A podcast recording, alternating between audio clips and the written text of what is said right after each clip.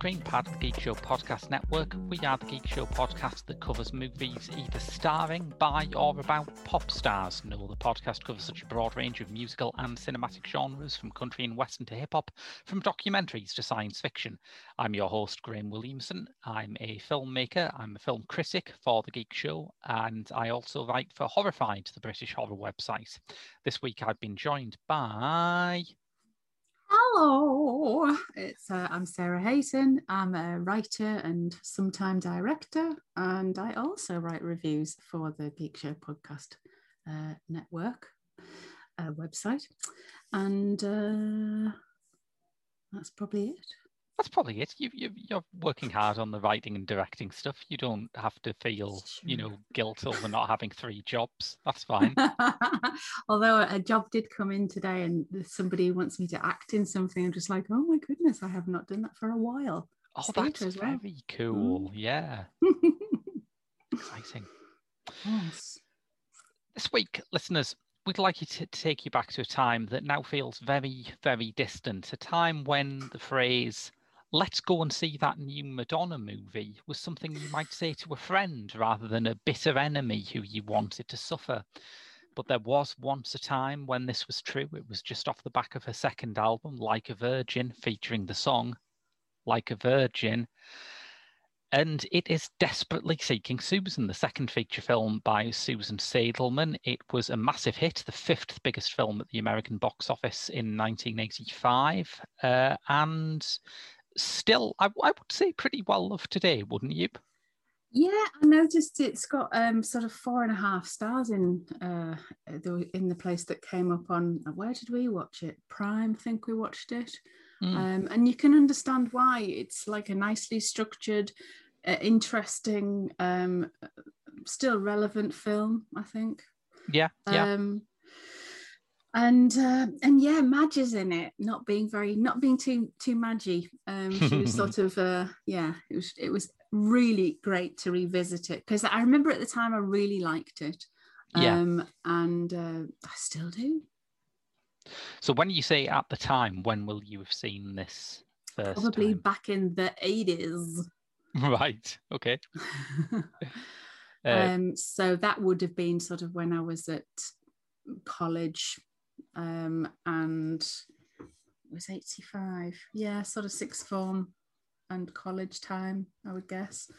Um, i can't remember seeing it but I'm, i know that we've had sleepovers and watched this with my chums at sixth form um, when we weren't watching Grease. yes of course. On some vhs classic so that that presumably that will not have been when it came out, right? That'll have been a fair bit later than that. It was a bit later, yeah, because obviously it was out in '85, so um, it was uh, just a, a, small amount of time later than that. But I'm not going into further detail. what I what I'm thinking is that this is remarkably the first time I've watched this, and uh-huh. from my perspective, it is so like intensely early Madonna. It bottles the appeal she had around the very early years of her career so yeah. precisely that I am fascinated to hear what this would look like against a backdrop of, say, like a prayer or True Blue or you know some other late 80s, early 90s stage yeah and so it it sort of stands up really well uh, amongst that sort of bracket mm. um i think later when she went full sort of sex bomb uh, it, it you know that was obviously a, a, a different phase that she was going through mm. um i think you know she was going through this the great thing about it is that it's just everybody said at the time as well oh she's playing herself mm. And like in subsequent years they've, they've sort of said the same thing. Um, because with madonna she can't play anything other than that. She's um, she's very much madonna in everything she does. Um, and this part is perfect for her. It's just you know at that stage she was still like a new york based singer dancer turned singer. Yeah. Um, and um, she has that sort of uh, just just adventure. She was adventure and she arrived in new york and she you know uh, susan at one point susan looks out. Was it susan? No it wasn't susan. It's what's her name? Roberta. Roberta. The uh, rosanna Roberta, Arquette character. uh, looks out yeah she looks Hmm. out the window and she's sort of gazing wistfully out the window and somewhere in the background there's the brooklyn bridge. And then the next shot is this big bus arriving and who should step off the bus but madonna. And it's Yeah. like adventure coming from afar to join roberta in the city. And um and it's perfect. There was this great line actually. Susan comes back to see her her friend who works in i think it's a magic club and she's a cigarette girl. Yeah. And um the cigarette girl says susan we all thought you were dead. And she says no i was just in new jersey. Yes that is great. Yeah. She's a cracking line. We'll yeah. talk about that magic club a bit later because there is a surprising amount to unpack there but yes. Yeah, Yeah. yeah yeah. What a surprise that was. Yeah. But there was i mean it's not yeah. the only surprise But Hmm. the thing that I was thinking of when I was thinking of like Madonna's early appeal is, Hmm. I mean, I'm not in the target market for Madonna fashion tips, it would be fair to say, but Hmm. correct me if I'm wrong, the idea of very early holiday era Madonna is it, it's glamorous, but it's also homemade. It's saying, look, here is a major international sex symbol, and she's wearing stuff that you can well believe she found at like a thrift store. Yeah, absolutely. And in fact, that's what happens in part of the film. She goes into a secondhand clothing store.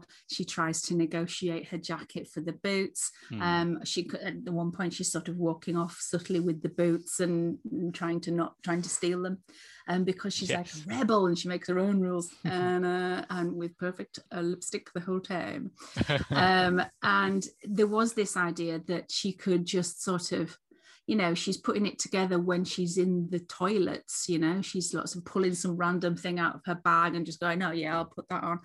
Um, and that that was kind of very much her look. It looked like um, she was she wasn't afraid to wear her underwear on the outside and that makes her sound like superman but no.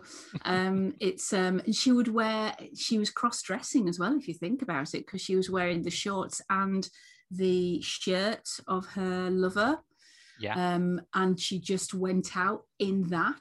Um, but yeah, so she she actually you feel like she's just sort of fallen out of bed and she's got a vest on and she's got these sort of uh, fishnet stockings with the garter belt on top, a suspender belt on top, and um, she puts on the guy's shirt and that's his shirt and shorts that she's Mm. wearing, and she that she puts the shirt on and that's how she distinguishes between lying around in bed clothes and going out clothes. Yeah. so that's what she wears.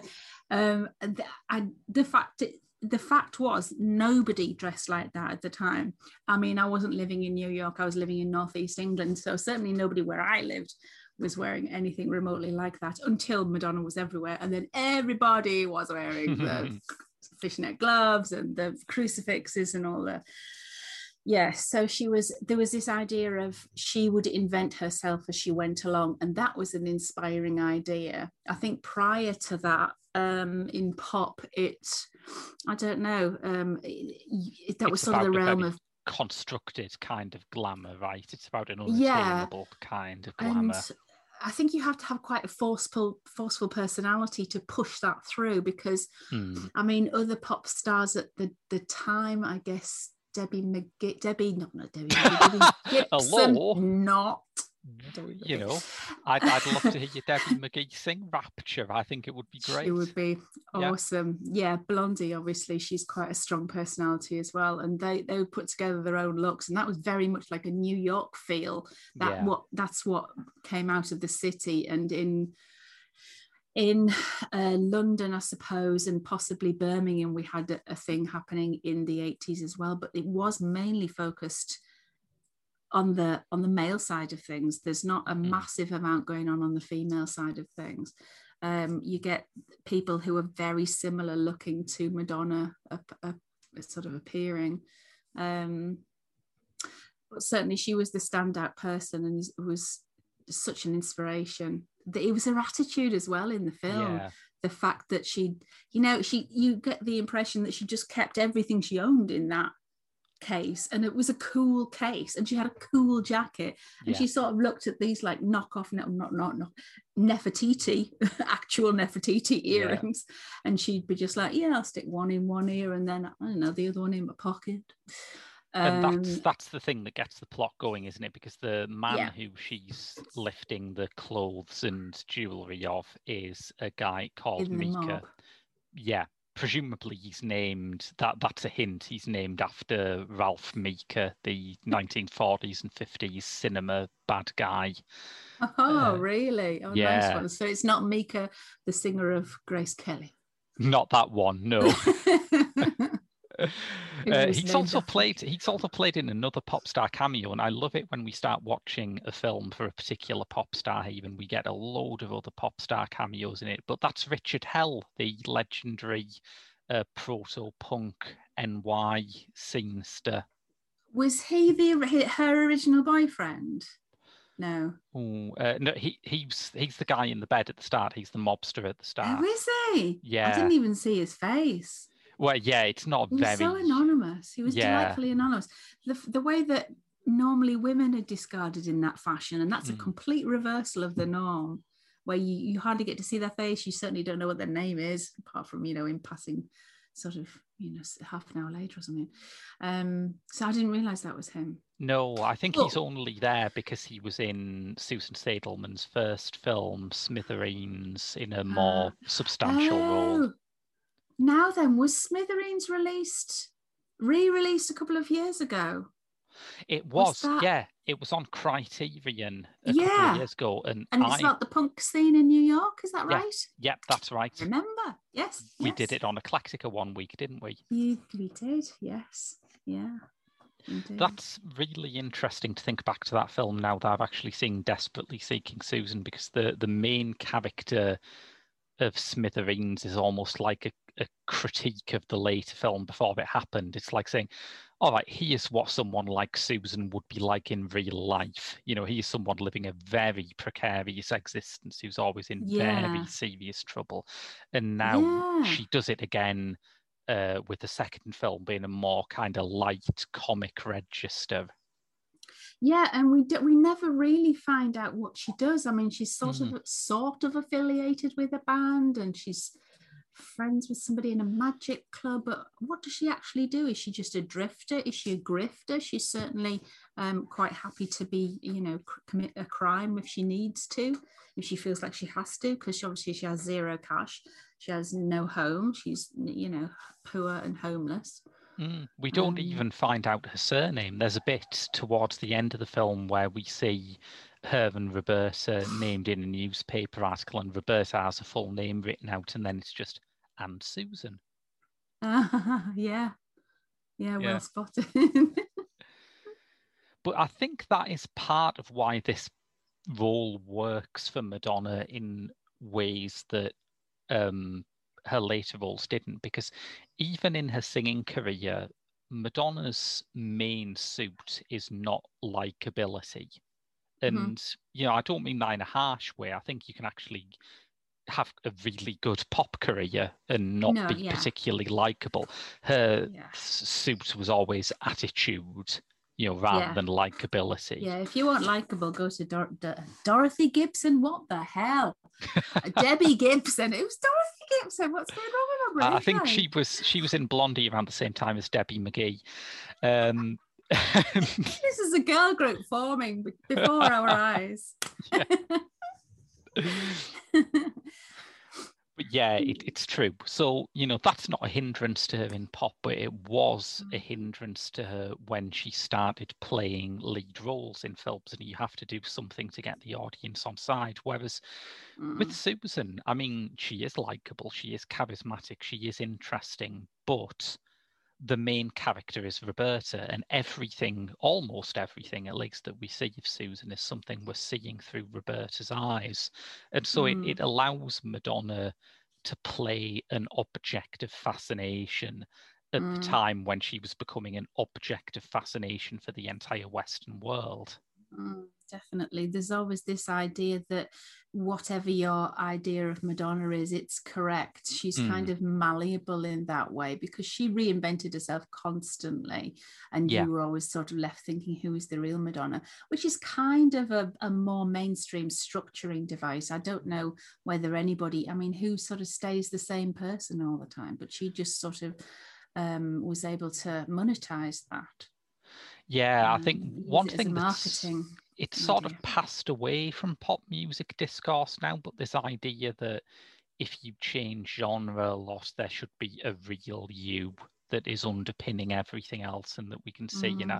I remember that it's just the ink that was spilled trying to work out if Beck meant it or not in the 90s was really weird to me. It's like, what, what, why do you want Devil's Haircut to be a tender confessional from the bottom of a man's soul? How would that improve the song?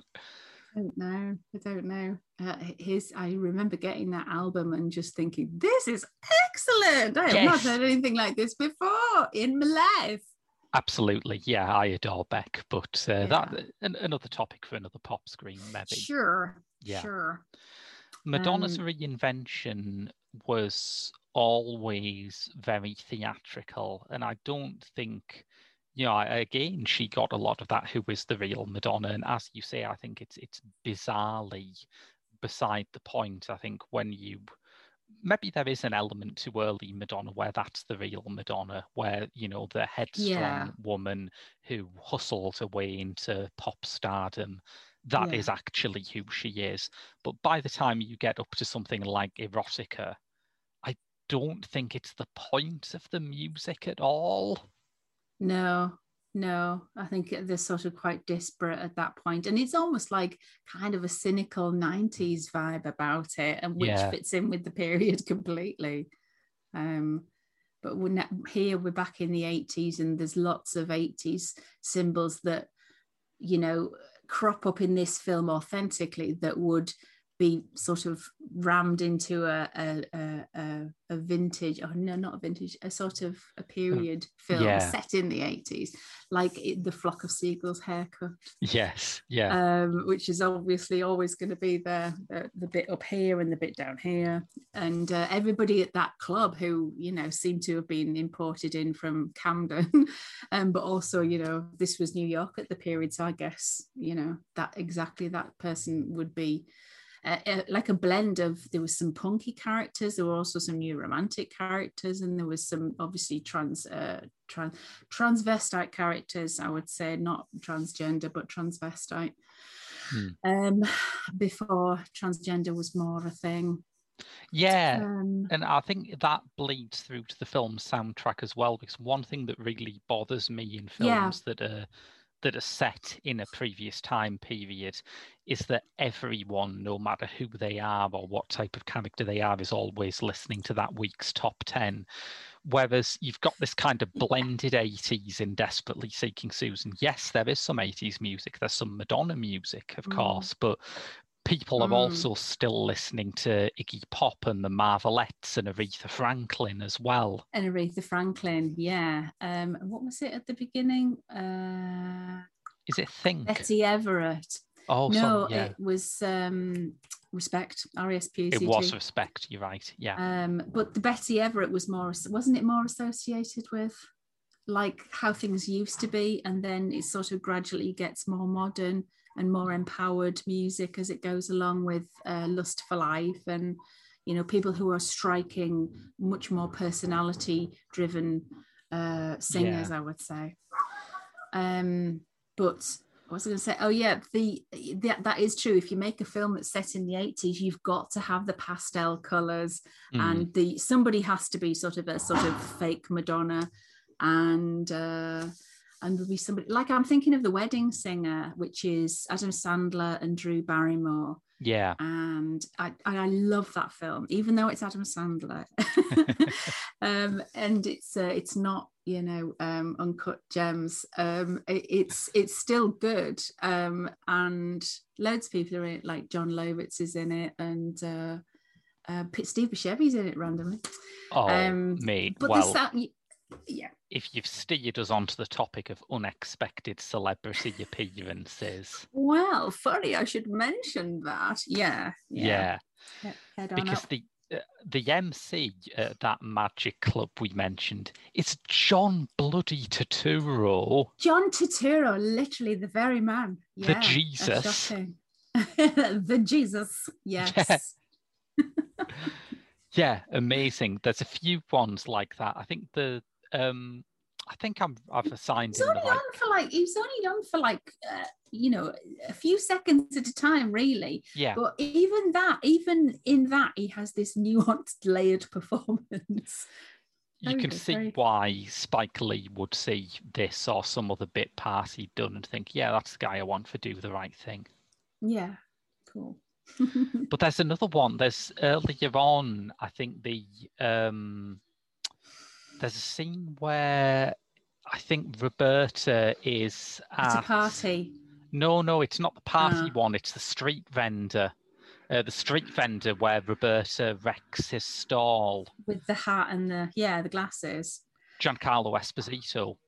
is it Yeah. right because in that that that's where's that sequence oh i think the sequence i was thinking of was it's a party and it's roberta and she's so bland. And everybody the the shot opens on this horrible nighty like dress and it's just basically it's a wrap over dress but it's like a sleeping bag or something and everybody's in pastel. And this is obviously the latest thing in um, sort of the higher uh, the richer belt of new york. And Mm. everybody's wearing these awful things and it's like a, an old folks home kind of outfits that everybody's wearing. But this is a bland party and i think it's based i don't know what oh is it it's roberta's birthday isn't it? It Or is is, it gary's birthday and um she's uh what was i going to say oh Star cameos. oh yeah star cameo um so but also gary makes it about him Mm. Kel Surprise, um, by saying oh yes i've got this advert on the on the uh Yeah. telly and he sort of goes into his telly but the guy he's talking to is none other than comedian steven wright he of the one liners Ah, so um I used to love him. He used to, you know, be regularly a guest show on a guest star on uh, like chat shows in the 80s. So he would sometimes be on Wogan or sometimes he'd maybe feature on Kelly Monteith or something. Um, and yeah, that was a surprise. And he's very much every inch that persona in the Mm. film. So it's just like, oh my God, that's him. I mean, even the guy who, and I don't even know this guy's name, but the guy who is the henchman of the mob boss, um, he he's he plays that role in so many things. He always is like edgy, psychopath, crazy blonde guy. yeah, who is that guy? I don't know who that Um, is. I don't think it is Will Patton. No, no, I can't remember who it is. And another celebrity cameo, live and direct pre Roseanne, Laurie Metcalf. Oh, of course. Pre Ladybird, way before Ladybird. Yes. and playing that excellent character. He- Yeah. She does, you know, bringing, eking out all the comedy out of her character because that's who she is. She's a great actor. Absolutely, yeah. There's one other small appearance I want to talk about just because it's the most 80s New York thing I can think of. Uh, but there's a scene where Roberta has gone back to Susan's apartment and there's like this saxophonist in the flat opposite. Yes, that I would laughed out loud at that bit. Do you know who that is, mind? That's John? Lurie, the uh, jazz it? musician and Jim Jarmusch regular. Yeah. Oh my goodness. What it immediately reminded me of, and I was just barely laughing out loud. I thought it was the SNL sketch Sergio come to life, which is it's so hilarious that sketch. I love it. I had to show Kirsten afterwards, and it was uh, this. Uh, uh, the idea is um, the chap's walking down the street and he accidentally snaps a sacred ar- artifact that a beggar man is um, using and he puts a curse on him and he's just like oh that's weird i'm getting on with my life as a busy businessman in the, in the 80s and uh, then suddenly things would go wrong, and Sergio would appear, and Sergio is Jon Hamm dressed up in kind of like a wife beater vest and playing an extreme raw 80s saxophone just leaping out of walls and appearing. So yes that's that's what that totally reminded me of. It, but it's, you know niche. it's one of those things that New York in the 80s just had, isn't it? That every Absolutely, bad apartment block was just yeah. issued with its own saxophonist. Yeah, on the fire escape, probably. Yes. Yeah. yeah, or behind a blind somewhere, a backlit blind. it's a good New York film. I normally have this problem yeah. with New York films where I, I feel like any culture about Los Angeles is always about how terrible Los Angeles is, uh, which perversely makes me like LA quite a lot. Uh, whereas every bit of culture about New York is about how great New York is, and the more people insist on it, the less I am convinced by that. Like yeah. I got through about two episodes of that pretend it's a city thing on Netflix before thinking, oh God, just shut up about New York just for a second. I guess that makes kind of sense in the context of New York as a city. It's the destination for people fleeing lots of bad things. So they mm. had to kind of pretty much engage with uh, the East Coast city in like a, almost like a savior like feel yeah. of um, of freedom uh, from tyranny or wherever the poverty, wherever they'd come from. Whereas LA's never had that. Obviously, opposite coast, um, people sort of amble over there sometimes. LA, the, the best summary rush. of LA in popular culture is Robert Downey Jr.'s line in Kiss Kiss Bang Bang, where he says that LA is what happens if you just tipped America up at the East Coast and shook it, and all the normal people managed to hold on, and all the freaks just fell to the end. yeah, it's an unusual place. It doesn't have that hard edge that New York has it, mm. New York always has this edge of having to be tough and carapaced against danger. But again, if you are in a new place, you know, eight million people, yeah, however many of them are immigrants. however many of them are saxophonists. There. So many saxophonists, and you've got to sort of put walls up against that. Yeah, saxophone hell. so yeah, Roberta ends up in Susan's apartment because of a plot element that I think is, is maybe the divisive thing about this because she's been following Susan around for a while. Mm. She's been watching her. She found out about her through, and you know, if this doesn't date the film, nothing does, not even Doesn't the flock it? of seagulls thing. uh, she was fascinated by a personal ad that Susan had put in the local paper and she goes to find who this extraordinary Susan, who's leaving so many ads, might be. Hmm. And mm. she ends up banging her head and being mistaken for Susan, including by some very shady characters. And mm. because, of course, this is a movie, one bang of the head causes immediate amnesia. Uh, so she does come to believe she's Susan. Yeah. Yeah. Yeah it struck me as having it, it, reminded me a bit of the funnier moments in Mulholland Drive where you're watching someone try and work out who they are and how ridiculous that is. I mean, there's a line where let me just see if I can find the line. Yeah. Where someone asks Roberta, What did you rob a bank? And she goes, I don't know, maybe. yeah, yeah. There's, there is some great lines in it. Uh, mm. Who wrote it? Leora Barish wrote it. Oh man, I didn't know who that was, so I looked up her credits and. Tell me, tell me. Well, I mean, you're used to thinking of screenwriters people who maybe don't have full control over what they do, so their CVs do sometimes end up looking a bit crazy, but. Uh, Leora Barish is the only person in the world who can claim to have both worked for Chantal Akerman and written the sequel to Basic Instinct. Really? That's a high low combo, right? Yeah, that's amazing. What's Was that the... called? Mediocre Instinct. the Akerman film was Golden 80s, which I think was one of the slightly more mainstream things that Akerman was was doing around that time, like Couch in New York. But yeah, oh. Basic Instinct 2, Risk Addiction, what a bizarre film that is. Oh um, dear.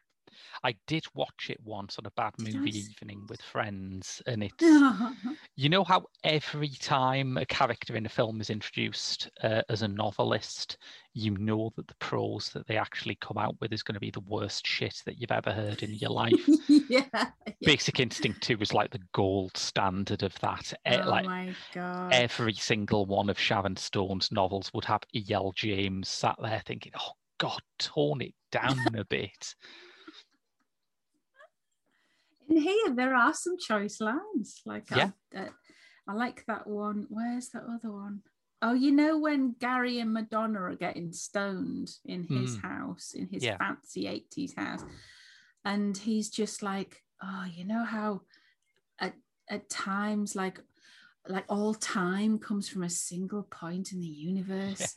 And Madge is like, nah, it's, just, it's just this lovely moment. It's just like, no, I'm not going to get sucked into whatever that nonsense is. Like, I'm Madonna. No, I'm going my own way. and that is what Susan is to this film. She is an old fashioned trickster figure who punctures mm. the pretensions of everyone around her. Yeah. I think, I mean, there are some people who are kind of bothered by the amnesia thing and they think it's hawky. To me, it mm. is no more relevant to the whole thing than a Midsummer Night's Dream is about mm. love potion. It's just this yeah. slightly magic realist device to get everyone's lives in a mess so that yeah. that can be overturned once we've had our fun. Sure, definitely. I love little concepts like that, conceits mm. like that and i don't i don't think there's a problem with that i think it's cute yeah absolutely um, i mean not not every film is going to do that and i think there's still room for it yeah, I think um, if if the film was not... operating in a strictly realist register, I'd be bothered by it. But I, I found it actually w- was quite hard to confuse with an episode of Homicide: Life on the Streets. You know, I, I thought it was actually doing something a bit different to that. Yeah, it's yeah and it's not yeah of course it's not that and it's it's still got it's not the only old fashioned element um mm. there's a couple of really nice transition shots that are straight from i don't know i feel like it's 1940s or something so um she sort of is shaking her feet at the moment, I think, to dry nail varnish, and that mm. moves on, transitions into a drum roll where a guy's yes. playing the drums in the Magic Club, and then another one, um, a spinning newspaper. Yeah, excellent, which um, um, transitions into well a drum roll again. I mean, admittedly they are drum roll focused, but um, but still really enjoyable to sort of go, oh, that's cute well, they that they use that band in the Magic Club as an actual organic part of the score, and there mm. is a mm. moment quite late on where there's a chase in the Magic Club, and the the band actually start playing a faster version of their normal song, which I think is brilliant. That's nice. That's like when there's whenever in a film there's something bad that happens, like somebody screaming, or there's a gunshot, or there's something, you know, mm. people are upset. Immediately, they're just like, strike out the band, make the band play, make everybody feel yes. better, and forget, you know, that there's just been a homicide on the dance floor. I think I worked out what sort of film this is as soon as Susan picks up those earrings and Seidelman puts a little like optically inserted pre CGI sparkle on them that looks mm. fake as hell, but that's not the point. It, it's a little bit of magic, a little cartoonish element in yeah. what starts off as, as quite a realistic portrait of 80s New York. And yeah, I think that sure. keyed me in straight away to how to enjoy this film. Mm. I mean, looking at it from sort of the looking back on it from now as your first time watching it, how did it sort of how what's the feeling that it left you with overall?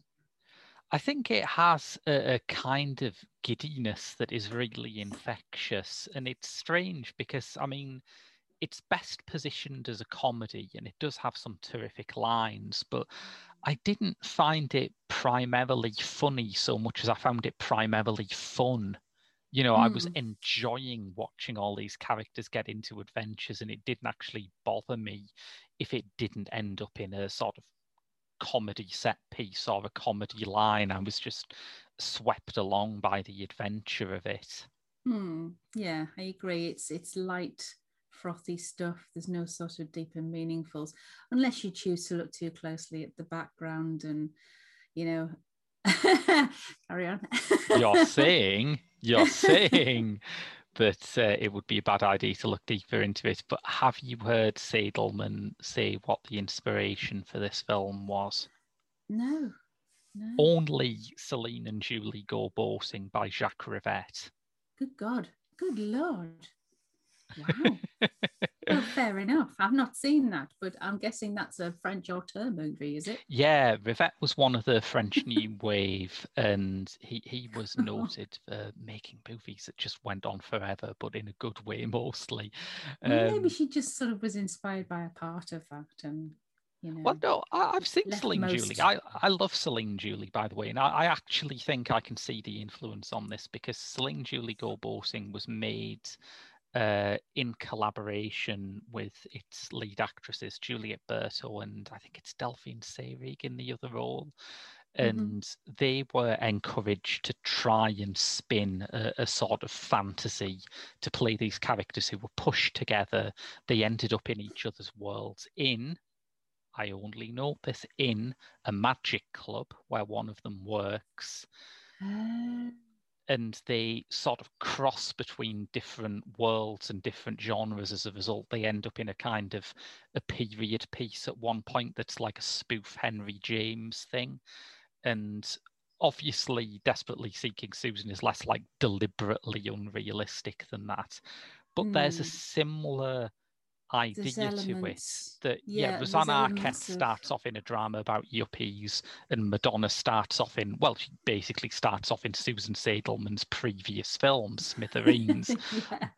but through getting these earrings uh, which are very similar to the magic sweets in Celine and Julie mm. um, they are allowed access to different genres and different styles and different kinds mm. of movie in a way that's the transformation. This would be that would be, I guess, like the French Nouvelle Vague version of Mr. Benn. Yes, absolutely. I've I've never realised the inheritance that Celine and Julie Go Boating has from Mr. Benn, but I think it's absolutely there. Miss Benn. um, the speaking of candy, um, one of the most unusual lines is when the weird sort of freaky blonde guy, henchman guy, says, uh, uh, "Do you like candy? Because I've got some in my pocket." Like, who are you talking to? A seven-year-old? it's not like uh, what you didn't bring any puppies with you. This is a fully grown married woman. Yes. He's like very out of touch with what women want. I think it's not bookmarks and trumpets all the time. it, it does sound like he's workshopping lyrics for Dear Jessie, doesn't it? When he does that. yeah, yeah. But I did really like all the authentic colours and not just pastels of the sort of middle class world, but the neons yeah. of the city and the harsh lighting. But I loved this drenched scene of the red light or drenched in green. I thought that was fabulous. Mm, I love that yeah. anyway. I'm a big fan. So I get saturation. Absolutely, yeah. I think it's a gorgeous looking film. It is shot. Um, mm, it is. Ed Lachman, uh, Ed Lachman, who we have dealt with on Pop Screen before. Uh, he was the cinematographer for Talking uh, for True Stories, the David ah, Byrne movie. Right. But ah, what a career! Sense. What a career he's had, though. He started off as Herzog's regular cameraman in the seventies, and he somehow lived through that. Um, so he How ended up. For? month, maybe. maybe, yeah. But I can't remember whether I mentioned this in the True Stories podcast, but there's this amazing Herzog shot called Soufriere where he goes to a volcanic island just as it's about to erupt. Um, and he says something like, We had to go down the mountain as Ed was feeling nauseous from the fumes. And you can just hear the contempt in Herzog's voice at this lightweight who passes out at a bit of volcanic gas. Honestly, I, I live for these times when you do a Herzog impression. yes. You know what he did recently, though, Ed Lachman, another major film that he shot uh, within the last decade. Oh, Neon Demon? Not the Neon Demon. He No? shot Carol. Did he? Yes. Oh yeah, that has its own interesting palette, doesn't it? Oh, Absolutely. nice. Yeah. I don't. I'm. I'm struggling to age him. I guess he'd be in his uh, 60s, 70s by now, maybe. It's a good point. Yeah. How old is Ed Lachman? Let me see. Um, Hmm. He was. Oh wow. Yeah, he's a real veteran. He's seventy-three. Yeah, that makes sense. Mm. Cool. But yeah, what a CV. Um, yeah. Yeah. We should mention Rosanna Arquette because I feel like uh, I know she was kind of disappointed that the film was marketed as a Madonna vehicle, and I, I think with, with some reason because she is the lead of the movie. That is true, but if you notice, she doesn't have as strong a contract as Madonna because who gets their boobs out? yes, very true. Yeah. Look, Boobs. I'd totally forgotten the boobs. You'd So say that, but would Madonna necessarily have a no nudity clause in her contract? Like, I think she would at that stage. Yeah, Maybe it at didn't, that it stage, didn't really yeah. start happening until later. And Yeah. uh, yeah, and she taught, she sang about being a virgin, but she, you know, she didn't really do much. She did bits and bobs of underwear, like wearing the basques and everything, but that Hmm. was as far as it went at the time. yeah, fair point. Um, so yeah. So maybe she did have a stronger lawyer, or she is a stronger personality, I feel, than Arquette, I would guess.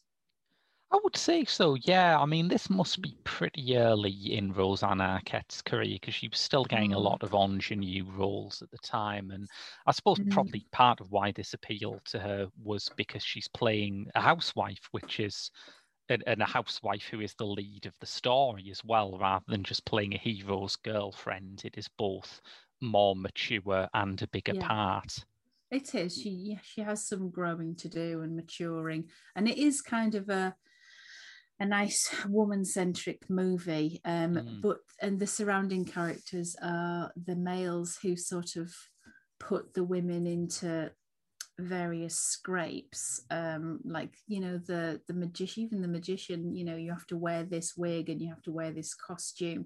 And it's the same with Ros- rosanna arquette's character. You have to in order to be this person you have to wear this awful these awful pastel frocks. And that that's her freedom when she gets to wear this incredibly cool jacket with a, a triangle a pyramid on the back that madonna wears um that's it's you know her transition Yeah, I mean, the, one of the few false notes for me in the movie is that they are very angry at Roberta when she messes up the magic act, and I, I sort of thought I'd go and see that magic act. That actually looks better and more entertaining than doing it right. yeah It's the Tommy This- Cooper factor. yeah exactly that's what you do it's and i think later on that kind of idea got more developed in some magic acts where the magic Mm. just goes wrong. And in fact right now um and i can't remember where it is is it netflix has something on that is that exact trope? Right. um, and it's the goes wrong group of people you know the play Oh, that went wrong the play that goes wrong. Um, and um, only this time it's focused in in magic i believe. Um, i Right. can't remember exactly where it is. It could be prime i'm not sure um, oh another thing to say is this film um, talking about music um, is three years after um, the uh, song by what do you call it, Toto, and it was alleged to have been about Rosanna Arquette. really?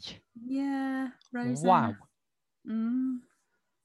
That's extraordinary. The the main person I associate with being romantically fixated on Rosanna Arquette is James Spader in David Cronenberg's Crash. So I'm pleased to have that more wholesome version in my head. Yeah, I, I, I think she's very good here. I think there probably isn't really a false note in the cast, is there? I think it's a No, very strong so. cast. Hmm. um even like you know gary is a is a great little character um with his hot tub empire and that sort of reminded me of the one the hot tub empire run by um uh, rye. What's rye? Rye's name. In um Ray Winstone. no right, no.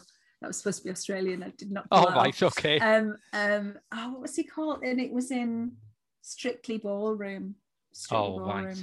Right. um, and he's drunk and he runs a sparama, rice sparama. and that's what it reminded me of, like adverts from that as well. I like it when you get these sort of local adverts in American movies. Yeah. There's, there's, it's quite a thing. It crops up, you know, fairly regularly, isn't it? It's like it's that. one of those things, isn't it, where it doesn't happen in this country, but you are so totally familiar with it as a phenomenon from American media, from watching the Mr. Plow episode of The Simpsons or something like that. Yeah. Yeah, Made in America with Mm.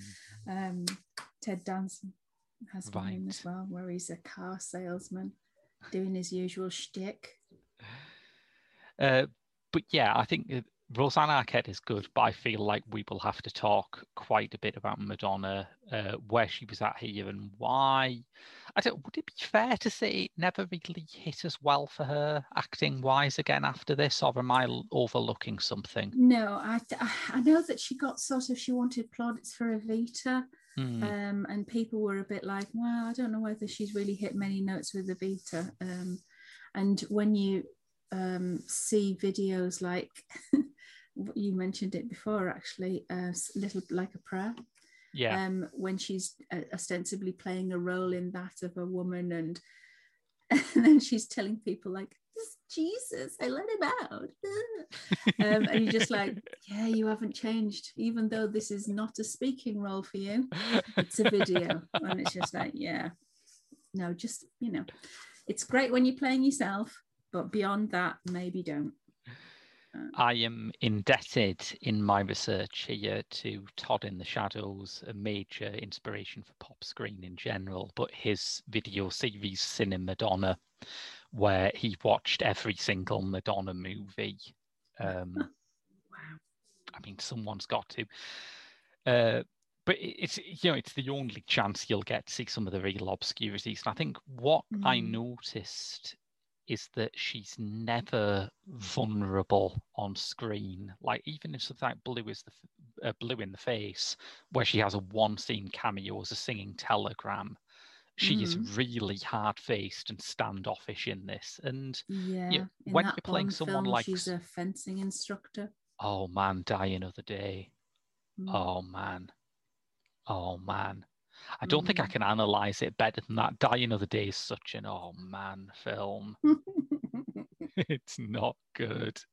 I have a friend who listens to almost no pop music and he could not recognize Madonna, but he just said, Look, I, I was I was aware that someone had come on screen and they could not act.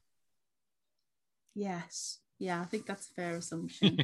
it's I I don't know whether it's I mean it's partly that she, I really genuinely don't believe that her talent is acting um but I think it's also partly having it, it's a very weird thing when you know somebody in a different context and then they do something else and it's just Hmm. like oh that really jars with me like Rupert Everett having that pop career like Stefan Dennis having that pop career from Neighbours yeah. um, it's just weird. Some some people can do it better than others, I think. And I honestly, I, I this has been kind of a bit controversial when I've when I've said that David Bowie as well.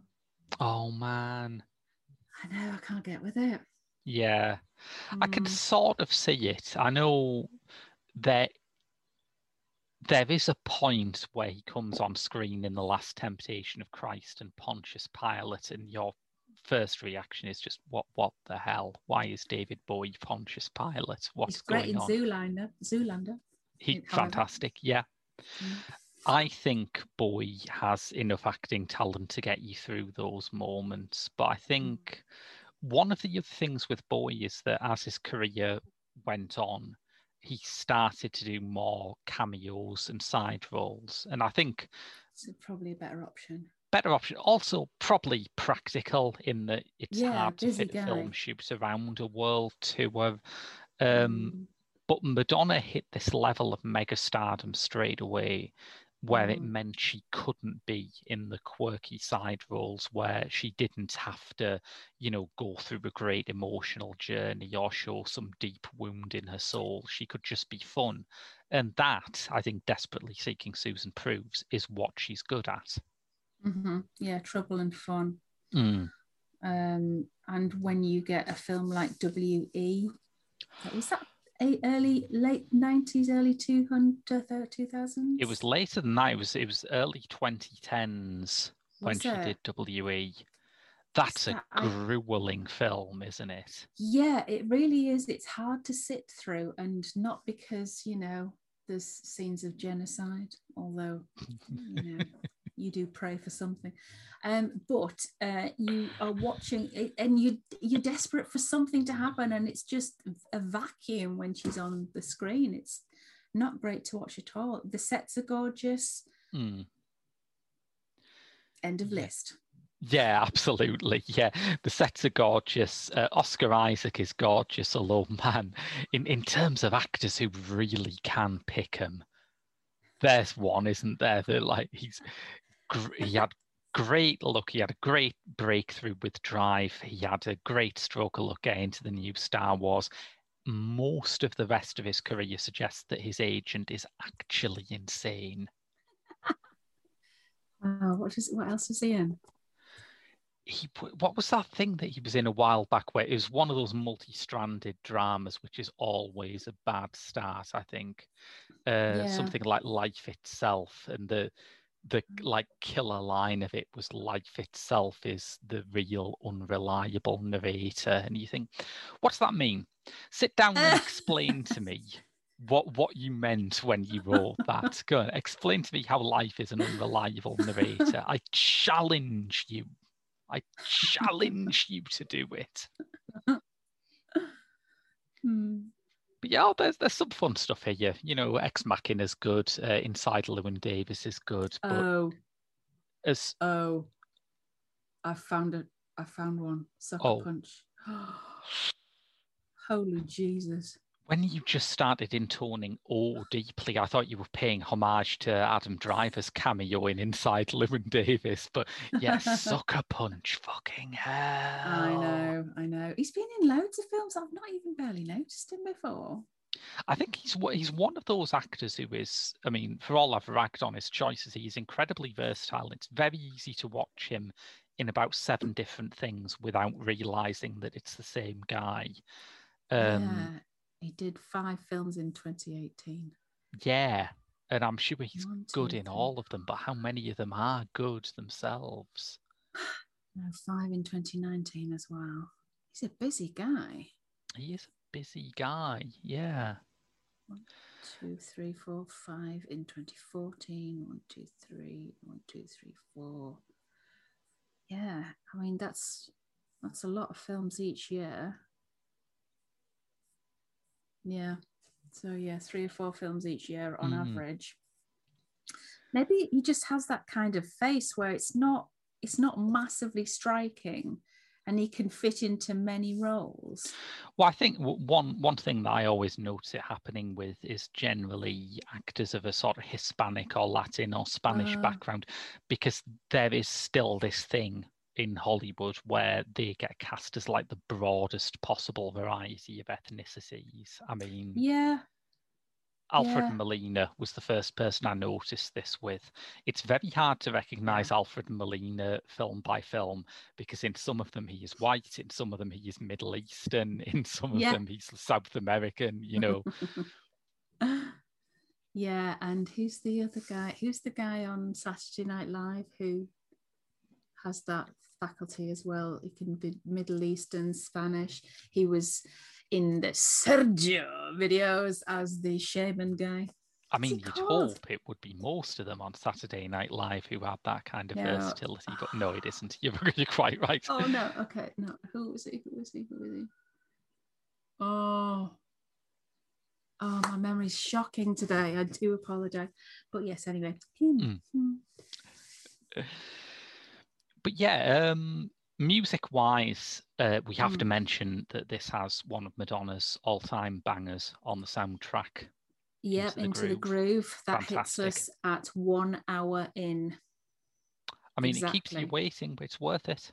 It is. It is. It's surprising that it was timed exactly in that way. I think Into the Groove, I might be sort of getting this wrong because I, I was too young to properly remember this at the time, but it does seem like looking back on people's reactions to Madonna that in the very early stages, all of the kind of snobbier end of the critical faculty were like, "Oh, she's just a pop star," and it was mm. around the time of Into the Groove that people thought, "Well, say what you want, but this is this is pretty good." I might it's a great tune. I might just be thinking that because Into the Groove is, as far as I'm aware, the only Madonna song to have been successfully covered by Sonic Youth. Uh, as far as I'm aware, it is. Good yes. cover version, though. Very good. I haven't heard the cover version. Surprisingly good. But yeah, the, the song is great. her her whole 80s was just strength, strength, wasn't it? You know, Absolutely. culminating pop, in Like pop, a Virgin. Absolutely yeah. great. Uh, like a prayer, sorry. Absolutely mm. gold and stuff. Yeah. How do you feel about 90s Madonna? Um well, uh, it was very it just seemed so like corporate and polished and marketed to the nth degree. And she even produced the book, the sex book. Um, One of the um, maddest things a celebrity has ever done, isn't yeah, it? I mean, that's, that's a crazy idea, but she's Madonna. She's just incredibly hardworking. She's uh, headstrong, um, very um, on target, very hard work. You know, she just never stops. She's always reinventing. She's always trying new stuff. I love that fact about her. Actually, she mm. just isn't afraid. I mean, she was a children's author at one point. Do you remember that phase? Oh God, I, I hadn't thought about that for years, that but I do remember 90s. that happening. Was it? Yes. Oh, right. Okay. So. Yes, I think Lourdes was only little. Yeah. Hmm. Mm. I like 90s Madonna very much. I think now that the sort of wreckage of the sex book and all of the like attendant controversies around the time, like um, her, her going on David Letterman and being as pervy and inappropriate on stage as David Letterman is generally is backstage, uh, which was a big scandal at the time. Um, now that all that's cleared up, I think the 90s have quite a lot of her best songs. I think it's amazing that at the mm. time she was being dismissed as just this controversy addict who just made shock music. She was actually putting out stuff like Secret and Human Nature, which are yeah. glorious songs. Yeah, Human Nature is excellent. Yeah, mm. I haven't heard that. I haven't heard that since that time. She's just like this factory of amazing like tunes that keep coming out. Yeah. And so different from each other. Like you were saying, Dear Jessie, that's not like anything else. Not at all, no. And the Breathless album, that was unusual. It was. That had songs by Stephen Sondheim, didn't it? Which, you know, let's see Debbie Gibson say that. yeah, it was kind of cheeky um, and yes, what was what was the film that it's from? Dick Tracy. Dick Tracy, that's yes. it. And she had to hang around with bloody Warren Beatty. I know she seemed to enjoy it at the time, but yeah, I also share your shudder. Yeah. Ugh, if anybody else could be in a sequel of um what's the one where she is an author and she there's an ice pick and oh, did she do it and didn't she? Basic instinct. Yes, thank you. You were talking about that earlier, were I was talking about Basic Instinct 2 earlier. Yes, yeah. That's it. If anybody could appear in a V-neck pullover in Basic Instinct 2, it could be Warren Beatty and be similarly. oh, yes. I thought you were going to suggest Madonna for the sequel to Basic Instinct, but we have seen Madonna in an erotic thriller around that time, and it was not good. It was not good. Dripping candle wax on poor Willem oh, Dafoe's yeah, balls. Willem Dafoe, I remember that. Poor of guy. greater indignity than Lars von Trier has inflicted upon Willem Dafoe.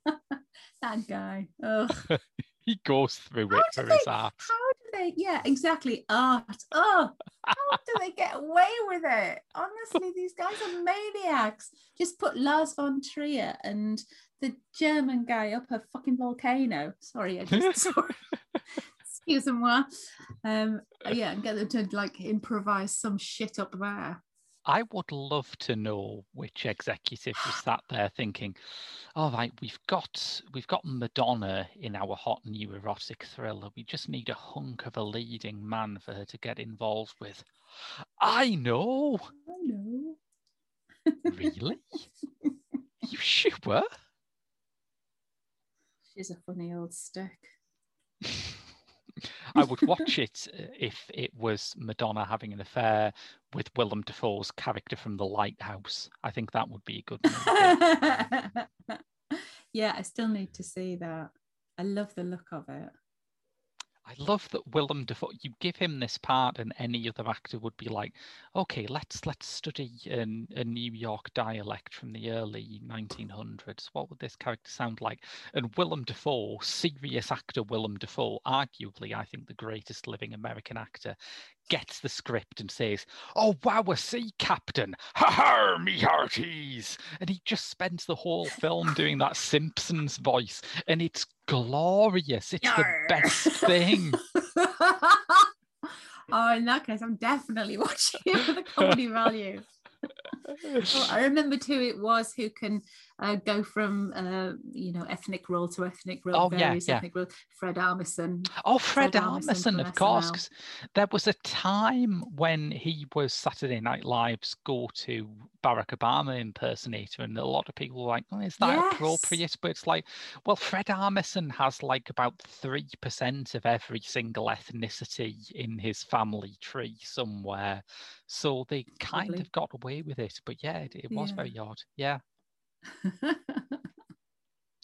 But yes, I think when we're um, when we're passing the family tree of former Saturday Night Live stars, that is probably a sign that that's it for this week, isn't it? Right. it's been an enjoyable jaunt. We've had a, a few uh, meanderings here and there, but it's always fun. Certainly have. Yes, absolutely. Yeah. Uh, don't forget, listeners, if you subscribe to our Patreon, you can get a monthly bonus episode as well as lots of other goodies. You can get our other movie podcast, Director's Lottery, and my Doctor Who reviews if that interests you. But until next week with more pop screen, that's been your lot. I've been Graham. And I've been Sarah. See you next week. Bye.